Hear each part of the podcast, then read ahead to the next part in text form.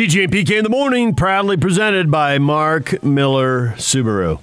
Countdown to the Rose Bowl is on. PK is in Pasadena for the game. Unrivaled will be broadcasting from Southern California as well. And we've got multiple questions. Uh, we were just talking about Oregon, how bad that was, and how disappointing that was for the Pac 12.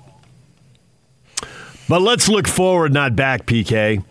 Are these the good old days for Utah football, or are there more to come? Great question. I'm sure it'll be in here that you'll be called a troll. I think it's a legitimate question. Uh, I think the answer is tell me how long Kyle Whittingham is going to coach the team for. Uh, there'll be announcements Saturday night. About what? Love how you ten do year that. extension. now, if you're gonna if you're gonna do that, you're gonna earn this this trolling stuff. I'm just teasing. I'm having fun. Come on. 90% of the people get me. The other 10% are still trying to figure it out and probably never get there. uh, yeah, but I mean, th- th- see, that's the mark of a program, though, because you just look at the other side. They've gone through coaching changes. Yep. In 10 and 3, is that called missing a beat? I'll take that. If that's called missing a beat, if they should lose this game, or 11 and 2, if they should win it, if that's missing a beat, sign me up, right? Uh, so I think that that's what the goal here is, even with Kyle stepping aside at some point. I mean, it's, it's funny, man. He's 62, and it's like we're putting the guy out to pasture with this retirement talk, and I, and I certainly. Uh, don't think that he's going to retire. I mean, but everyone reserves the right to change their minds or make a decision. And I don't know that he would be changing his mind because I don't know that it necessarily he's committed uh, to doing this or that. But I'm very, I'm extremely confident in saying that he's going to be coaching next year in conversations that I've had with the man himself. Uh, but at the same time, I, heck, I'm never ruling out ever. You, you very rarely hear me say, "Oh, this is going to happen." You know, there's as it as it progresses, like with the Big Twelve. Uh, you know, I said, "Hey, there's a pretty good chance, pretty good chance." Okay, and then when we got down to the final few days, it's like, "Yeah, this is going to happen." Uh, and, and that that's where we were with with that and other stories. I mean, I I came out uh, probably a month before Dave Rose stepped down, and I had heard uh, there's a pretty good chance that this is going to be it, but I never really said he's done until they put out the actual. Well, we're going to have a press conference today, but you know, I had heard obviously, and I know Dave very well that that this was likely going to be it, but I'm not hearing that from Kyle. But even still, I can't use that as an Right. but when as- I when I bring it up, excuse or a reason. I'm looking further down the road because Yeah, I think the way the things of a program, the though. way these things pay off, right? But when you change the head coach in college football, anything can happen. You can be Utah and you can hit on three head coaching hires in a row, and we know because we can look back now over 30 years and say. They hit on Ron McBride, that was a huge win. They hit on Urban Meyer, that was a huge win. They hit on Kyle Whittingham, that was a huge win. Now, Boise State, I think they got like five coaches deep. Now, they just had a five loss season, so we'll see if they're finally about to miss but other programs have missed completely. Oklahoma hit on back to back, then swung and missed a couple times in the 90s, and now they've come back and hit on two more hires, and we're going to see if they're going to hit on a third in a row. Okay, but the '90s might as well be the '20s. In terms I get it, but when you look at but when you look at programs, because you're talking about Utah being established as an elite program. Pac, uh, an elite Pac-12 program. Okay. Doesn't necessarily mean an elite national program, but as an elite Pac-12 program. And I also believe if you've hit on two, then it ought to be easier to hit on three. If you've hit on three, it also be- ought to be easier to hit on four, and so forth down the line. So there, the change is that the guy who hired the last three coaches isn't hiring coaches anymore. There's a new AD. But there's ne- it's never been easier to get a quality coach. Utah literally has everything it needs to be because there's a, big time. There's a program. pecking order, and you write the check, and you get somebody who's run a program that didn't have as much money, but they've run it well and they've won at the level they're at. That's what you're saying. and they've got they've got everything they need now. They and they they and Kyle has talked about this uh, progressively from 2011, fast forward here to about enter 2022, in terms of getting in the door. Now, getting in the door of a kid's house is like no big deal. That's not where it's at anymore. He's and he's spoken about that. So I can't think of anything that they don't have. What what do you want if you're a kid? They're not going to get everybody, obviously, but what are you looking for? Whatever your checklist is, and your checklist four five star, three star recruit, your checklist is going to be different from your buddy's checklist, and his checklist is going to be but different from the next guy, right? Although they're going to have some commonality, but there may be some differences. Whatever those checklists are, uh, acknowledging that there may be differences over the course of 25 kids that you sign, Utah has it. So Mark Harlan, if he's there at the time of Kyle's retirement, it should never be easier for him to hit on the next coach. And that's the whole point here. Is this are these the good old days? Now you look at these teams in the South. Uh, Arizona under Rich Rod, those were the good old days, even though he was tough to be around and all that stuff. And Jim Mora had a little run, right? And Mike MacIntyre had a little run, and Todd Graham had a little run. All those guys are gone. so, in a sense, in a small snapshot of a pitcher, those were the good old days. They couldn't sustain it. Well, Utah uh, has sustained the level of those programs in the South. Now, the good old days for SC, that's that's a higher plane. I'm not necessarily taking all, uh, a national program year in and year out, but in my mind, a competitive program in the South Division year in and year out, absolutely. When you look at Kyle's track record, and you look at three years, and he's all about, you know, finding the kids he believes in and developing them. And if they happen to be two stars, so be it. And if they happen to be four stars, so be it. But they're the they're the they're the high school players now transfers also that he believes in, and then develop those players. And every three years, the program's gotten better. Those first three years, they were barely over 500, but they're over 500. They're bowl eligible to the Mountain West. The last three years, they barely lost. His last three years, he was, uh, I think, 33 and 6. And then you get into the Pac 12 conference, and the first three years, he's got one bowl bid and competes one time for a division title. The next three years, it's nine and 10 wins, and he's competing but not winning the division every year. And then the next three year cycle, he wins the division twice but not the conference. And now here we are in another three year cycle, and he's won the conference. It's always upgrading, it's always incrementally, but clearly better. He hasn't gone backwards yet. So if you're in a Rose Bowl and you're on a bigger stage, and they are and they are, he's cashed in every cycle he's built off, and it's been better. I don't see why you would bet against him now. That, that doesn't make any sense to me. Yeah, and I, I, agree. I and agree the only 100%. thing people are going to say that is going to that I'm going to be left with a sticking point here is Lincoln Riley is really good.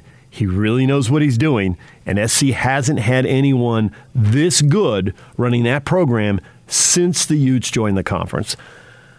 Okay, I don't have an answer to that, and maybe he's about to go out and do some kind of. Um, Pete Carroll, John Robinson, John McKay type run. That's what that's what USC fans expect. That's what they hope, but he hasn't done it yet. So oh, we'll on, see. Lincoln Riley. I mean, he he gravy trained Bob Stoops. you didn't think he did it long enough that was on him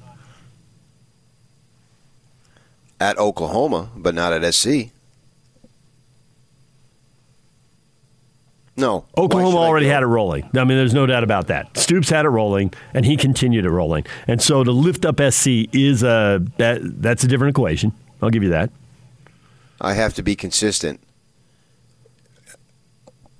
My attitude towards coaching hires is give the man a chance. You give him a three to four year run and see where he's at. Mm-hmm. And we hear these hires, and oh, well, that's not going to be a good hire. Well, how do we know that?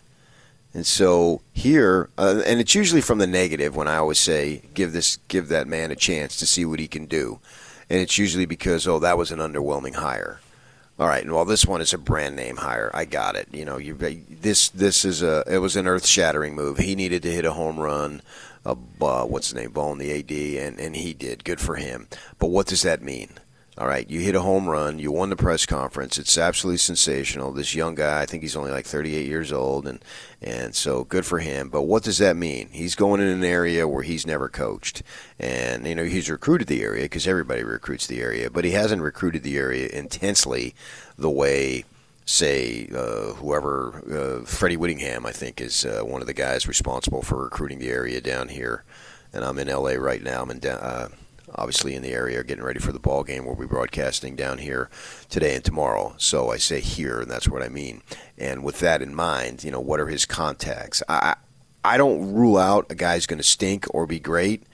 So I got to be consistent on this. And sure, it looks like a great hire, but we'll, we'll see what what he can do because Utah still has some advantages. That, that I think they have advantages that SC doesn't have. Utah's the biggest thing we got in the market when it comes to football. You know, and, and BYU's right there too. I get that, but here in, in in this market, which I'm now sitting in, eh, you know, if if you are average, you are way way down. Utah's average, they're still selling out. BYU's average, they're still running 55, 60,000 people there. Yeah, and it's night and day. It's night and day with yeah. LA. And and yeah. watching these two NFL teams go in there and try to win the market, it's like man, you better be really good. Because the thing is, it's not just football. Like they will turn the page and move on to the Lakers. And if the Lakers are two games under 500, which they are right now, they'll turn the page and move on to the Dodgers. It just keeps coming. Yeah, so let's see what they can do. Uh, and you know, I, I assume Riley's going to do well, but he's got to. And doing well for them is in a different level than doing well for Utah. Uh, that, that, that's for sure. And maybe maybe that'll change with Utah now that they have been doing well. Maybe the South isn't good enough. And if they get to the point where winning the conference isn't good enough, well, then wow, you've got it made. that's pretty awesome. Uh, if if that's where you're at, and uh, here we've got a different set of circumstances that they're now close to achievement. Jerry used to talk about that all the time. You know, heavy is the head that wears the crown. I knew you were going to do that. he said that so many times. Uh, uh, but he loved to say it because he knew he could end discussions because he's right. I, there's there's a lot of truth to that. Sure, yeah, and I was with that team on the road for years, and it was always a huge, huge deal. Yeah. You go to Albuquerque, Laramie, uh, Houston, Texas, when they played Rice, it was a big, big deal. I had I had an extensive conversation before the game with Gifford Nielsen. He was a sportscaster. He came out for that game. Is he a church leader now? Mm-hmm. And so it was such a big, big deal. The Utes were coming to town. That's why it was so fun to cover his team. He was tough to cover it sometimes, but the players and the attention and all was always the biggest thing going on in the communities when the Utes came to town, and that was awesome. And you know, as he would say, and uh, I'm not as good as uh, as Tim Lacombe, but uh, in the land of the blind, the one-eyed man is king. You know, uh, so uh, he had all those sayings. Uh, and when he came to town, his team would wreak havoc. And that uh, offense would be very, very good. Nice. Yeah. Come on, just play the hits now. and I mean, as long as you had Ridosh running the point guard, and you were fine, even though it was Right Ulch. But uh, you know, uh, he he had it going on, and then Utah's got it going on now in football. And I suspect that it's going to continue, at least to the level where they're an off year is when they're picked third in the South. Will they have an off year? Probably. Injuries, whatnot, re- reload, rebuild. A quarterback doesn't pan out that you anticipated. You know, whatever it might be. But I well, see them with Colorado and no Arizona. Yeah, with Colorado and Arizona struggling so badly, you only have to be in front of either UCLA or ASU, and there you go. Well, yeah, I think, and, and, watch out for Arizona. You know, they had a great recruiting class. They're way excited about that, and maybe he's a Fisch has established something. It's going to take a couple years for sure, and but that's what we're talking about. We're not. We're talking about you know the given long term. Is this basically is this a one shot deal? Uh, I've had a couple of people in the national media reach out to me and basically say, "Enjoy it while you can." and if Lincoln Riley goes in there and hits a home run, then they're going to be right. You know, and it's it's half the league is sitting on a 20 year um, span without going to the Rose Bowl, right? Washington State's coming up on 20 years from their last game. They're probably not quite there yet, but another year or two, it'll be half the league that's gone 20 years without going to the Rose Bowl. So it's easy to say that because there's a lot of truth to it because there are a lot of teams living that. Stanford doesn't, even though it hasn't been very long, they don't look very close to going back. Yeah, I had a Stanford guy reach out to me and say that very same thing. You know, enjoy it while you can. And I had uh, my buddy Jason Reed, who works for ESPN. He got in touch with me. Yeah, enjoy it while you can, buddy. Now he was kind of he's an SC grad. He's toying with you. So he was uh, he was he was like flexing his SC muscles, so to speak. Like, uh, like we'll be back, and he's a hardcore SC fan. Uh, but you never know. That that's why it's a legitimate question. Is this thing something that's sustainable? You hope for the program and the people involved that it is. And right now, as we sit here this morning, on this rainy morning in Los Angeles, California, I believe it is sustainable. So this is the sixth time in seven full seasons. I'm obviously setting aside last year when they only played five games. That Kyle's led the team to nine wins or more. Now, it's only the first time they've gone to the Rose Bowl. So if the Rose Bowl's your standard, and I suppose, you know, with a 12 team playoff coming, we're going to have new standards all over the place. Mm-hmm. Uh, but can, can Kyle lead a team to nine or 10 wins? Well, they're averaging about nine and a half wins over the last seven full seasons. So I don't see why that's going away. And as I told you, every three years, they've gotten better. It's clear.